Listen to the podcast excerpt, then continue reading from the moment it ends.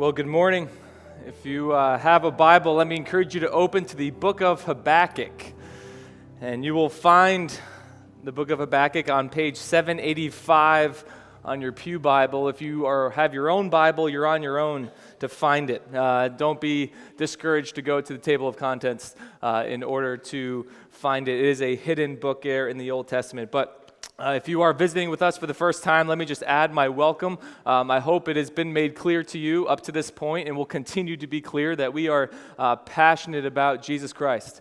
And we uh, are passionate about uh, just declaring his love for his people, uh, his sacrificial love, and we want everyone to know him personally. And so, whether you found us online uh, through Facebook or somebody brought you, just welcome, and I hope you feel welcomed here this morning. Um, one of the rhythms we've established throughout our kind of calendar and throughout the year is, uh, is preaching through whole books of the Bible. Um, um, all different genres, um, Old Testament, New Testament, and it is our desire here at Grace, um, in line, right, with Acts 20, is to preach the whole counsel of God. And we think that is um, really well done when you go through an entire book of the Bible verse by verse. So it's not up, just up to me week after week to try and pick a passage and decide this is what we need, but to just walk through a single book of the Bible and show how this whole Bible is unified and pointing to the person and work of Jesus Christ. And so, with that said, uh, this morning we begin with Habakkuk, and I'll explain why this little book um, in a while, but uh, let me just begin with this. Um, in any relationship, you know it's getting serious when you can truly act like yourself. And you're not constantly trying to show this kind of false front or, or someone that you, uh, that's not really you, but they just want, you want them to get you to like you. And so you, you realize that a serious relationship starts to form when you know you can be yourself in front of this person, right? Regardless of what kind of relationship we are talking about. Um, okay, so think about the last time you went on a first date. When was the last time you were on a first date? All right, maybe that was last week. Uh, maybe that was last decade. Uh, maybe that was before Vietnam. All right, I don't know when your last first date was. But if you think back, you probably remember it, and you probably checked yourself in the mirror about 37 times, all right, in eight different mirrors, all right, because you know mirrors can be a little conflicting. And so um, that's just, you're overly attentive, you're dressed to impress, you're smelling like perfume or cologne that you probably paid way too much for, and everything you say on a first date is calculated.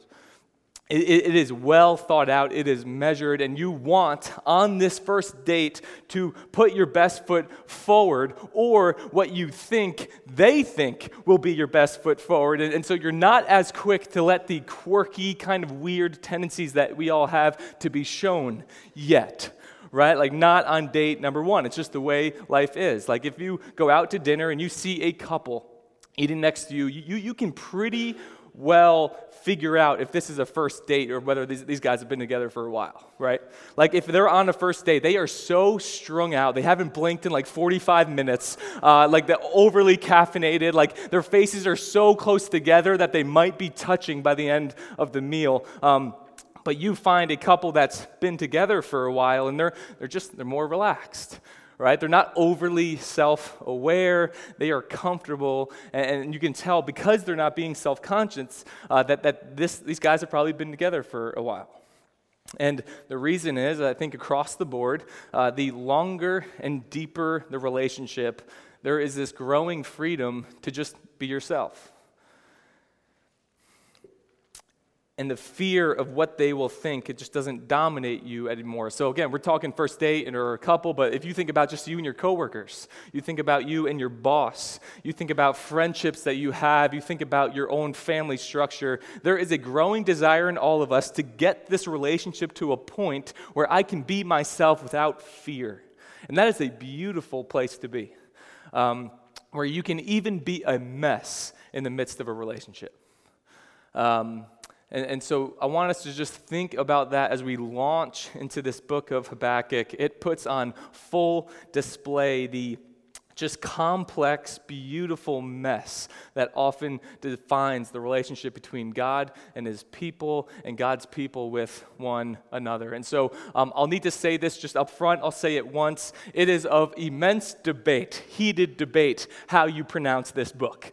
All right? So there is generally Habakkuk or Habakkuk all right? Um, well, really, it's not a debate. If you say Habakkuk, you're just wrong, all right? It's just, it's not even uh, a debate. And so over the six weeks, you will hear me say Habakkuk about 350 times. All right, so I just want to lay that out up front. If that bothers you, um, sorry that I'm not sorry. We'll see you in six weeks. All right. Um, but this book, it's, it's one of what is called the minor prophets of the Old Testament, and it is unique in that it is a dialogue right? It, it, it's not just um, God telling a person to turn around and go share with the uh, uh, nations of Israel or Judah, uh, but rather it is a prophet recording this vision of a dialogue that took place between him and, and God. And listen, it's a heavy book. Uh, the, the, book starts, in fact, by saying that the following is an oracle that Habakkuk the prophet saw. And the word used for oracle is the same word they used for burden right? This contains a burden that had to be communicated to the people of Judah. And so, listen, it is a weighty book. It's going to be a pretty weighty six weeks here for us at Grace. And it holds um, complex truths about God, complex truths about His work in the world. And so, um, just up front, some of the major themes that we're going to see across the next six weeks are uh, the supremacy of God in all, over all things even the hard things, especially the hard things, um, including judgment, and particularly judgment of the wicked. It talks about the hard fought need for faithfulness in difficult, in difficult times, the, the hard fought need for faithfulness with difficult truth. It displays how evil always proves to be self destructive. And ultimately, the book of Habakkuk lays out this journey a journey of faith that I think on some level everybody can resonate with. It is a journey from expectation to confusion to doubt, and then finally to a firm, kind of gritty trust in the character and nature of a good, just God. And so, one of the many reasons I love the Bible is because a little book like Habakkuk is in it because it is gritty, it is weighty, it is agonizing at times, and I love it because it's real. Because listen, you walk through these doors and you know what we realize? We realize life is gritty, and, and life is weighty, and life is agonizing at times. And we would do well to see how the Holy Spirit inspired the inerrant word here to guide us in those moments when we're on that journey. So, uh, this morning we're just going to cover four verses, uh, four verses of chapter one. But before we dig in, and the reason why we're only doing four verses is because I think it's important that I provide some background for the book of Habakkuk. Like, what is going on that then sparked this dialogue, which comes out of the gate swinging, right? Habakkuk is hot from verse one. And so, what caused it? What got to this point in history that now this dialogue takes place between a desperate man and a God who hears and responds. So um, the author is Habakkuk, and that's literally all we know about him. Right? So that part is easy. All right, he isn't named, he isn't mentioned by name elsewhere in the Bible. We're not given a bio about him here in his own book. We know his name, we know he was a prophet, and then we're done. There's nothing else to know about him, but it is virtually um, universally understood that Habakkuk recorded this uh, somewhat, somewhere in the time of 600 to 610 BC. All right, so about 2,600 years ago, and we'll see why it's basically universally accepted later in the book. Um, I want to talk about what was happening within the nations of Israel and Judah during this time, because I think it's going to add some depth and add some layers to the words we're about to read. So, if you back up 400 years from that point to 1000 um, BC, when God appointed his first chosen king, a man after God's own heart, a man named David, uh, the same guy who took down that dude Goliath with a stone and a sling, he goes on, he becomes the first real God appointed king of Israel, and everything just kind of goes well. He's a warrior. He's just taking down armies all around them. He unites the 12 tribes of Israel into a single, strong, unified nation, really for the first time. He goes to this place called Jerusalem and says, This is going to be our capital. And I mean, just again, just, just mowing people down left and right. And, and now you just have this kind of strong, unified nation. He hands off the reins to his son named Solomon. And Solomon is the one to build the mighty temple in the capital of Jerusalem. So he reigns in a time of really peace and prosperity. If there was ever a golden age for Israel, it was during the time of Solomon, right? He had wealth like none other, like blowing your nose with dollar bills kind of wealth, all right? You know what I'm saying? Like carelessly just had so much, you couldn't even measure the uh, level of his riches. But near the end of his reign as king, you start to see some red flags Solomon's success now becomes kind of the start of the nation's downfall. He, in short, he kind of got lazy. He, he got lazy with his worship the nations uh, of Israel begins to allow kind of these other gods in um, because it kind of becomes this mentality like the more gods, the better, right? Like, yeah, we're down with God who, who saved us out of Egypt, but wait, there's these other gods, and we can kind of supplement this all together. And so what happens is Israel now loses its distinctness as God's people. And when Solomon dies, his moron trust fund children just hate each other right? I mean, just snobs who just fighting for power, have nothing with no really good aspects of leadership. And so now the tribes all start to fight from within. Um, it leads to now a north south split in the nation of Israel. Where 10 nations to the north retain the uh, 10 tribes to the north retain the name Israel, and then two tribes to the south become their own nation called the Judah. And Israel is just a mess in the north. I mean, wicked king after king after king and, and, and doing so much just um, wrong in the sight of the Lord. And so you go to 722 BC, and Israel gets taken out by a, by a nearby army called Assyria. They come from the east, they just sweep through Israel, take them into captivity. 722, Israel's just done. And Judah in the south is this little, like, two tribe nation, right? Surrounded by superpowers, but they're faring a little bit better. They have some kings who do right in the eyes of the Lord, but, but as time goes, they too just start to drift further and further from the Lord, worshiping other gods, living for themselves. And, and this gets really bad under a king named Amon. There's a king named Amon. He dies around 640 BC, and his son Josiah takes the throne at the age of eight. All right, like you think I'm young as your senior pastor, all right? Like um, Josiah was a third grader who just became king, all right? And, and like, but listen, as God likes to do, like he just works in ways you wouldn't think because it goes really well under Josiah. Like he's actually the one to turn things around because at age 16, he devotes himself to God and leads Judah into this time of revival, into this time of spiritual reform.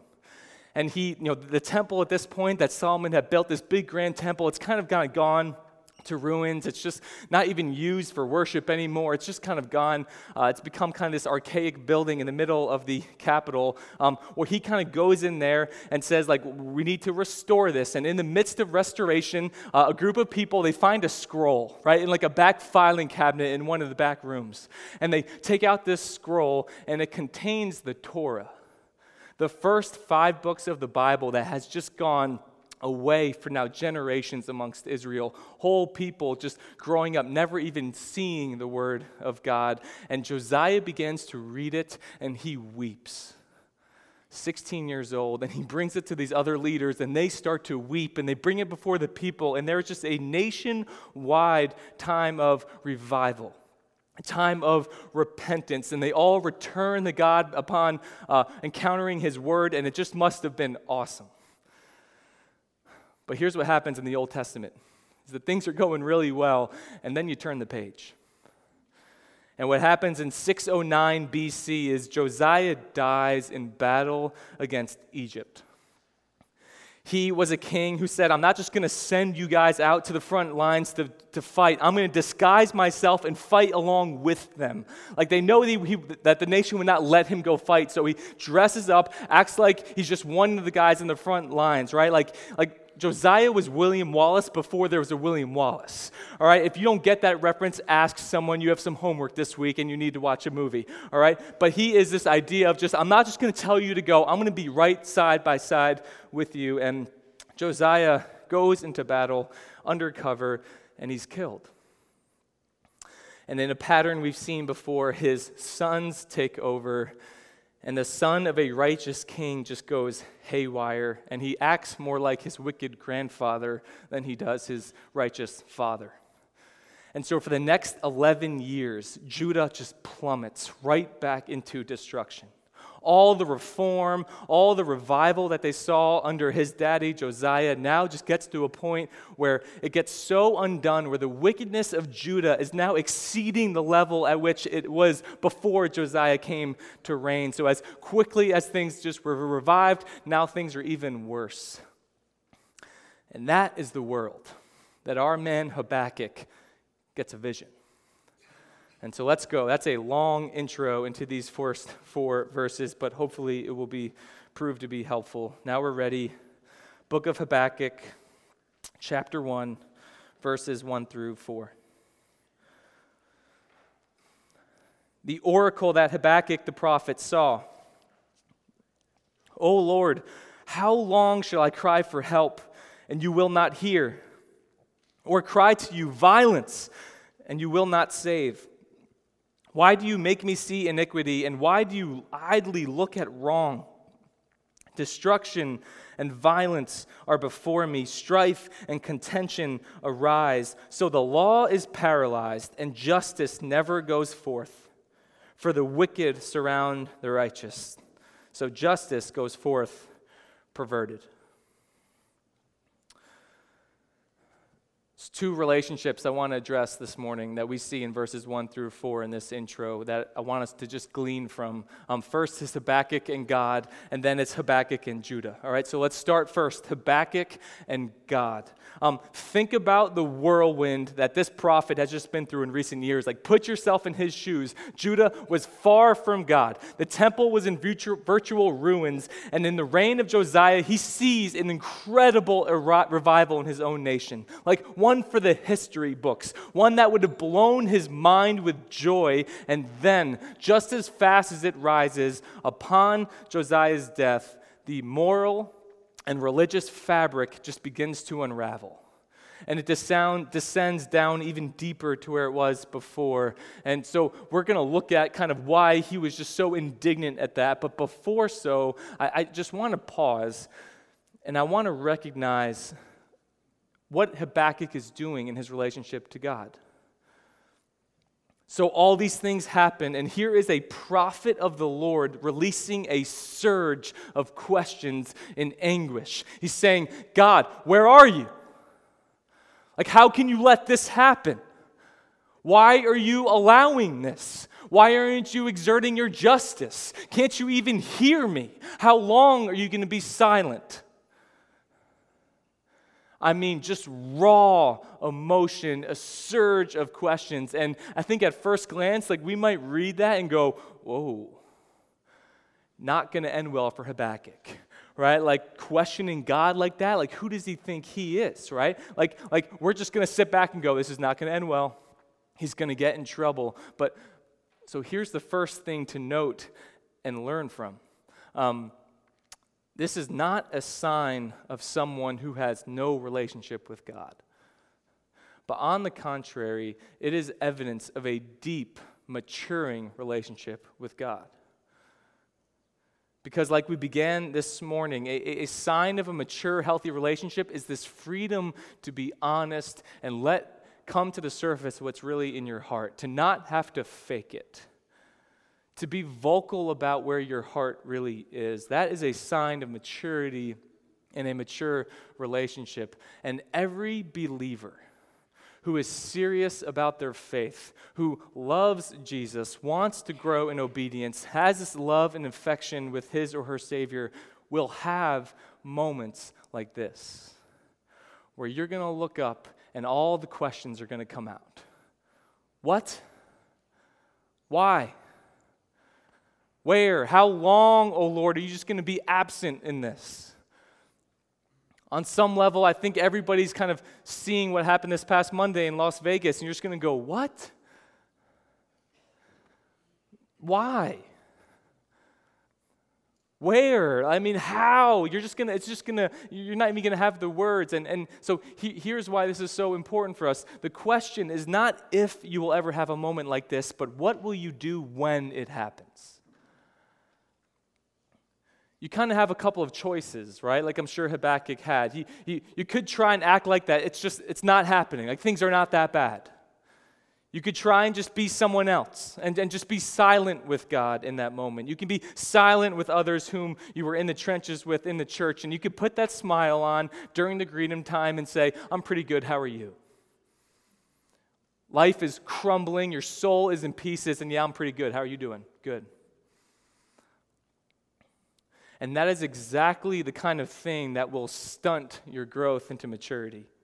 That is exactly the kind of thing that will limit your relationship with the Lord and limit our relationship with one another. And so it's here where I just, we need to be very nuanced in how we're talking about this, right? I'm not promoting doubt as something to be glorified. I'm not encouraging us just to tell God off at any, at, at any and every moment um, as if that's going to grow us into holiness by itself. But when we talk about relating to a sovereign God in prayer, a healthy relationship with God, it can be easily misunderstood and taken to a place it shouldn't, right? That's why Habakkuk is such a difficult book. That's why many of us have probably heard nobody preach through the book of Habakkuk. It's a tough little book it can be taken to a place it shouldn't. And it's important to be clear here because, listen, the worst and most dangerous kinds of false teaching across church history were the ones that were almost right. The worst and most dangerous kinds of false teaching are the ones that are just a little bit off the mark. And in recent years, I do think there's a dangerous false teaching arising that has gained steam and where doubt becomes glorified. And this kind of blurring of truth becomes normal and accepted. So, this is not saying that God's not to be revered. It's not saying that, that, we, that we shouldn't see God as God. In fact, if you've been around a while, if there's one thing, hopefully you can kind of um, boil my theology down, it's this let's let God be God. Let, let, us recapture what it's like to let God be God and his servants faithful. So, this is not saying, hey, you don't need to revere God, just tell him off whenever you want. But we also have to understand that this surge of questions from a prophet is in our Bible, in our Holy Spirit inspired, inerrant Bible. And when we look at the passage next week when God responds, he's not going to condemn Habakkuk for asking these questions. He's not going to condemn him in his raw desperation, in this feeling of just immense suffering. And we know that there is a way to cry out to God where you just can't pretend like it's all okay. Where you can't just say, God, I'm pretty good. How are you? And it is crucial for us to be honest in these moments because what happens is when you're honest is that it puts you on a path running toward Him running toward who He is, looking for answers, clinging to promises where we will find rest in the midst of chaos. And in doing so, this will grow us into maturity. The alternative to, to not dig deeper, to just pretend like everything is fine, that will keep you from moving. That will keep you from going deeper. That will keep you from finding and searching for promises, and ultimately, it'll keep you from growing in your faith. And nowhere is this um, idea of asking question in anguish um, uh, something that is, is accepted amongst God's people. Nowhere is this more evident than the cross of Jesus Christ. When Jesus, the perfect Son of God, who was without sin, cried out, My God, my God, why have you forsaken me? Jesus didn't have a weak moment there. He, he didn't slip up. He didn't lose his faith and he wasn't disrespecting his father. It was raw anguish that came out of his soul and it placed him on a path to cling to God's promises, to cling to the Father's will, to the point where shortly after echoing that question and in his final breaths, he was also able to say, It is finished. It is in the moments of suffering when our feet are flailing, when we are in search of solid ground, in search of solid ground to land on. And it's in those moments that we can trust that God will lead us to the rock, that will be a place where we can land our feet and that will provide rest. So, lament that leads to prayer and draws us closer to Himself is the pathway to spiritual growth and we're seeing it on display between Habakkuk and God. So that's relationship number one. Second, Habakkuk and Judah. So, so now we can address like what just what was it that set Habakkuk off? Like why is he coming out so hot in this? Where's his anguish rooted in? And uh, in short, it stems from the wickedness of God's chosen people. And it is destroying Habakkuk that God's covenant people, whom he has chosen to dwell in the midst of, to be a witness for the world, have now drifted so far from him. And the words he uses are just aggressive iniquity, violence, destruction. He says the law is paralyzed. Justice, it never happens, it never goes forth. Justice gets perverted. It's this aggressive language to express the lament over God's people, lacking any true reverence for Him by the way they live. Judah is just in shambles. They've undone this whole spiritual revival they um, underwent. They've fallen away from their so called repentance. That happened just 11 years prior. And they are back full throttle into a worship of self, into a worship of false gods, which, if you think about it, a worshiping of false gods is really just another way of worshiping yourself because you can control those false gods to act how you want them to act to make you happy. And Habakkuk says, when there is no threat of justice, this is important, where there's no threat of justice, there's no limit where evil can go. This is vital. This is why Habakkuk is crying out to God. He's saying, God, why aren't you dealing with this? How can you tolerate such evil? If there's no justice from you, if there's no fear in them, this will just go on and it will go on and it will get worse and it will get worse. God, act for your name's sake. Because when the thread of justice is gone, there's no limiting evil. This is why people today and across history are. Um, if we consider them above the law, right? We, that's a phrase we'll define that, that these people are above the law, and that gets so dangerous because now there's nothing to hold them back. This is why, when certain leaders have come into power who faced no justice above them, carnage ensues. Whole nations get, um, have to suffer, and it's just widespread. You have guys like Hitler and Saddam Hussein and Kim Jong un. When somebody is above the law or makes the law, you can't stop them, you can't limit their evil. So let, let, me explain it with something way more simple I think you and I can resonate with. Um, just trying to think about this when, when there's no threat of justice, there's no stopping us, right? So um, you ever notice when you're on a highway and you pass somebody getting a ticket? cop hasn't pulled over a couple cops, or you pass an accident and there's a whole bunch of activity there. You ever notice that once you get past that, everyone starts to go a little bit faster? Maybe it's that one the guy who just starts weaving in and out. Maybe that guy's you, all right? That, and, and you ever think about why are they all of a sudden everybody going a little bit faster? Because from their perception, those cops are busy, they're tied up. We just passed them. So the road is clear to go as fast as they want without any fear. That's a small example of when there's no threat of justice, the law becomes useless. Or in Habakkuk's um, way of saying it, the law becomes paralyzed because the threat of justice is gone. And so, this whole nation of Judah and their destruction, it started at the top with a wicked king, and it sets this culture of an entire nation who has no fear for justice. And now they can just do what they want, when they want, without fear, because they think, hey, nothing's happened to us yet, so we can just keep going. And it was killing Habakkuk. It hurt him to see God's name disrespected and denigrated like that amongst his people. And so here's where Habakkuk gets interesting, okay? Um, as we seek to apply this today.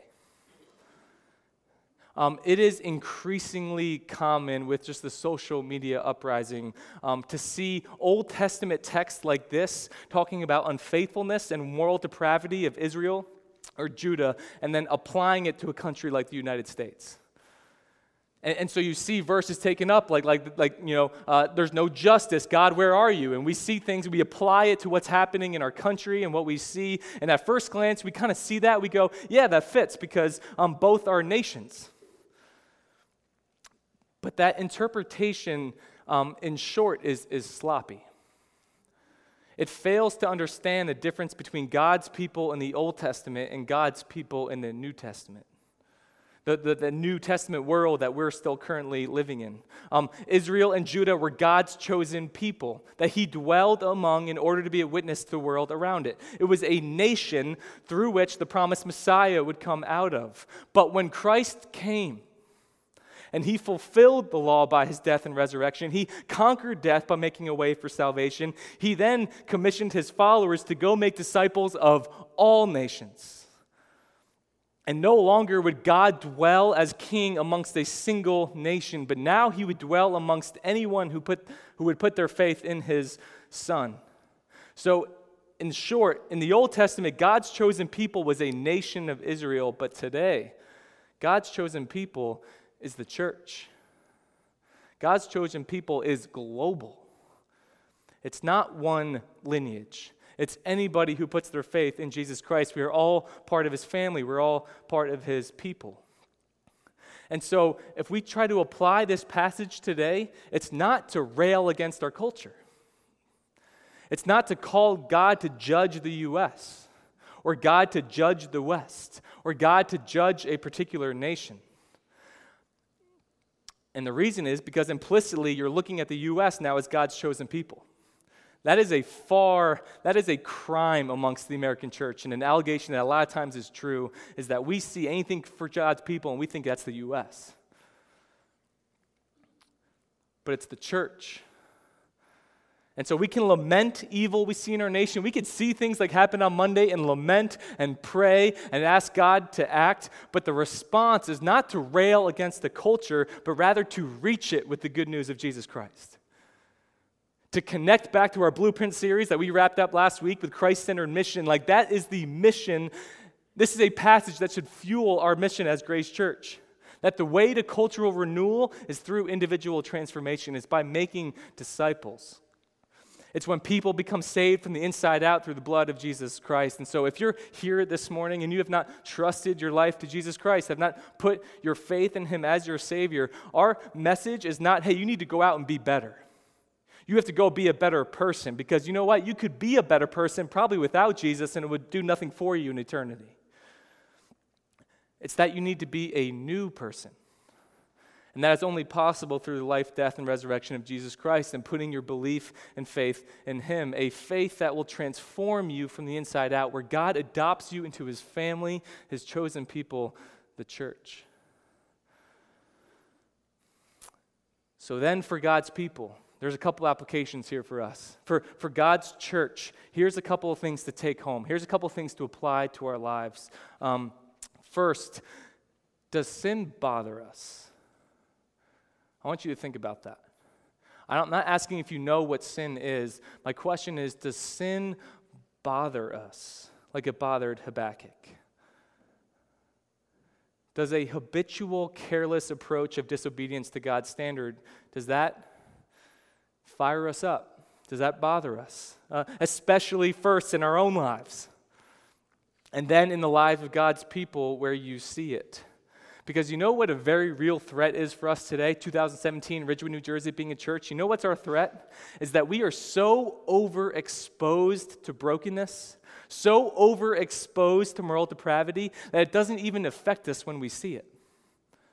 And what happens is when it doesn't affect us when we see it, eventually that will turn into not even bothering us when we do it. A breaking of God's rule and rebellion against his reign bothered Habakkuk to the point where he would cry out day and night for God to intervene. And so it should be with us to ask God to break our hearts for what breaks his which leads to a second application for us. Habakkuk 1 1 through 4 is an opportunity to repent. It is an opportunity to repent where there is a difference between our confessional theology and our functional theology. Do you know what I mean by that? L- let me explain. Um, confessional theology is what you say you would believe. If somebody just sat you down and just listed these things and say, Do you believe this? What you would say is good and right. What you would say, um, is the evidence and fruit of a Christian life and what it's like to follow him, right? That, that because Jesus Christ came and laid his life down for me, he's forgiven me of my sins, he's placed me in right standing with the God of the universe, that now I will choose to follow him in all of his ways. I will live a life that is holy in accordance with his moral law, saying yes to the things God says yes to and that is good and right, and then saying no to the things that he says is destructive and wrong. That would be your confessional theology, what you would say. But functional theology is how you actually live. My actual thoughts my actual motivations, my actions of what my life is saying. And listen, if those two don't line up, it is meaningless what you would confess or say is right if your life contradicts it altogether. All too often, we confess that we hold all things captive to Christ in our life for his glory, but all too often we live in line with what the world's mindset would be, which is summed up by the phrase if it feels good, it must be right. At least in certain areas of our life, we are prone to drift that way. That, that if it feels good, God wouldn't want to keep that from me. If it feels good, He'd want me to have it. If it feels good, He'd want me to live in it, to even celebrate it. And the longer we do it, the more exposed we are to it, and it doesn't even move us, the easier it is to convince ourselves that God must be okay with this. That He also must not think it's a big deal because He hasn't struck me down yet. This is how functional theology gets out of whack. Where we are just prone to say, if it feels good, it must be right. And, and that happens in things maybe other people can see. For many of us, it's probably things no one has ever seen. Mary Capalbo, she's one of the members of our Grace blog team, a team that puts out one post a week on the Grace site just with an aim to equip the saints. And she is just a gifted writer, has just spoke meaningfully to me through her posts and to many in our church. Um, she wrote a post in the late summer during that sun and moon eclipse craze. You remember that? Like things just got wild there for about a week. And she made this kind of incredible connection a week later. She wrote this. I'm going to have it on the screen. You can follow along. She wrote, Why were we inundated with warnings of severe eye damage if we stared too long at the eclipsed sun? It's because prolonged exposure of the sun to our retinas will cause irreversible damage to our sight. Listen, and the scary part was that we wouldn't feel a thing. This, that got me thinking. Scripture is full of similar warnings, but more often than not, we believe what our culture is saying instead. We believe that because we may not feel anything, it's okay. Because others are doing it, it's okay. But is that true? I encourage you to read the rest of her post. But this is the mindset that says, because I don't feel convicted over it, then it must not be wrong. This is the mindset that places us above justice. This is the mindset that renders the law useless or paralyzed because we make the rules. And the point is not uh, that this is just common out in the world and we can rail against them because we're not the world. It's common within the church. Listen, this is my story. This is how I went off the rails for years. I justified a hypocritical, two faced life because I felt good while doing it. And I knew how to be a Christian around the Christians, and I knew the language, and I knew what to say, and I passed the exam, but I wanted to live how I wanted to live. I thought I mastered the game until, by God's grace, He exposed me. And it was agonizing and it was beautiful, and I'm grateful He did it.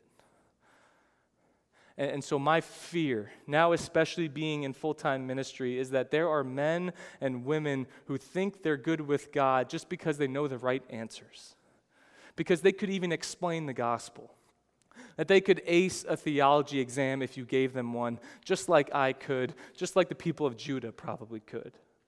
They knew everything they needed to know, but their lives did not reflect it one bit. And so, in love, I just need to say this. In a crowd this size, some of you think you mastered the game, like I once did. Who think you have enough knowledge about God that doesn't matter how you live for God.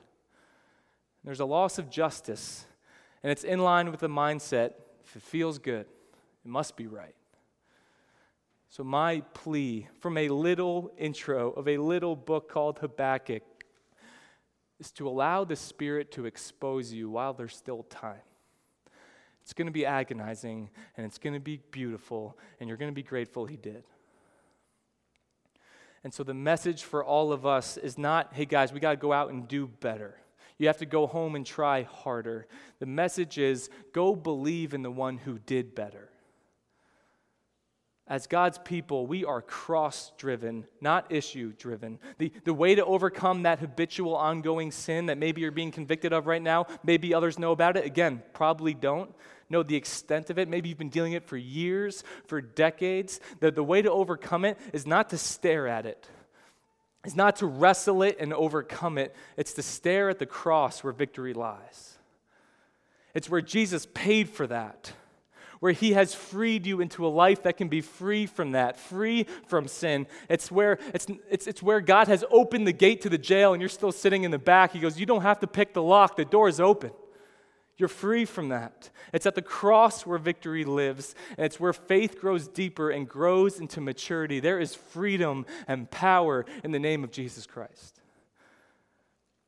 And so let our lament turn into a prayer. Let our prayer as believers and as a church bring us deeper into the character and nature of God. And let us find true joy in Him where we can say, It is well with my soul. Let's pray.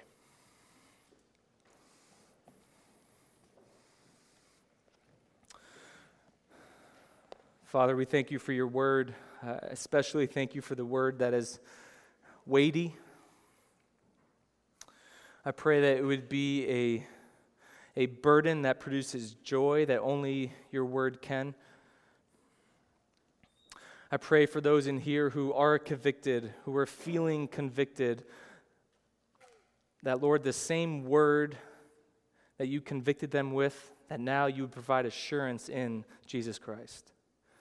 We thank you for how two edged this Bible is, that the same word that wounds us is the same word that heals us, that the same word that diagnoses our problem also gives us the treatment. Father, let us cling to that this week. Let us all in unison be able to say, because of what Jesus Christ has done, it is well. And let that be the motivation for us to live the way you've called us to live. It's for your name's sake we pray. Amen.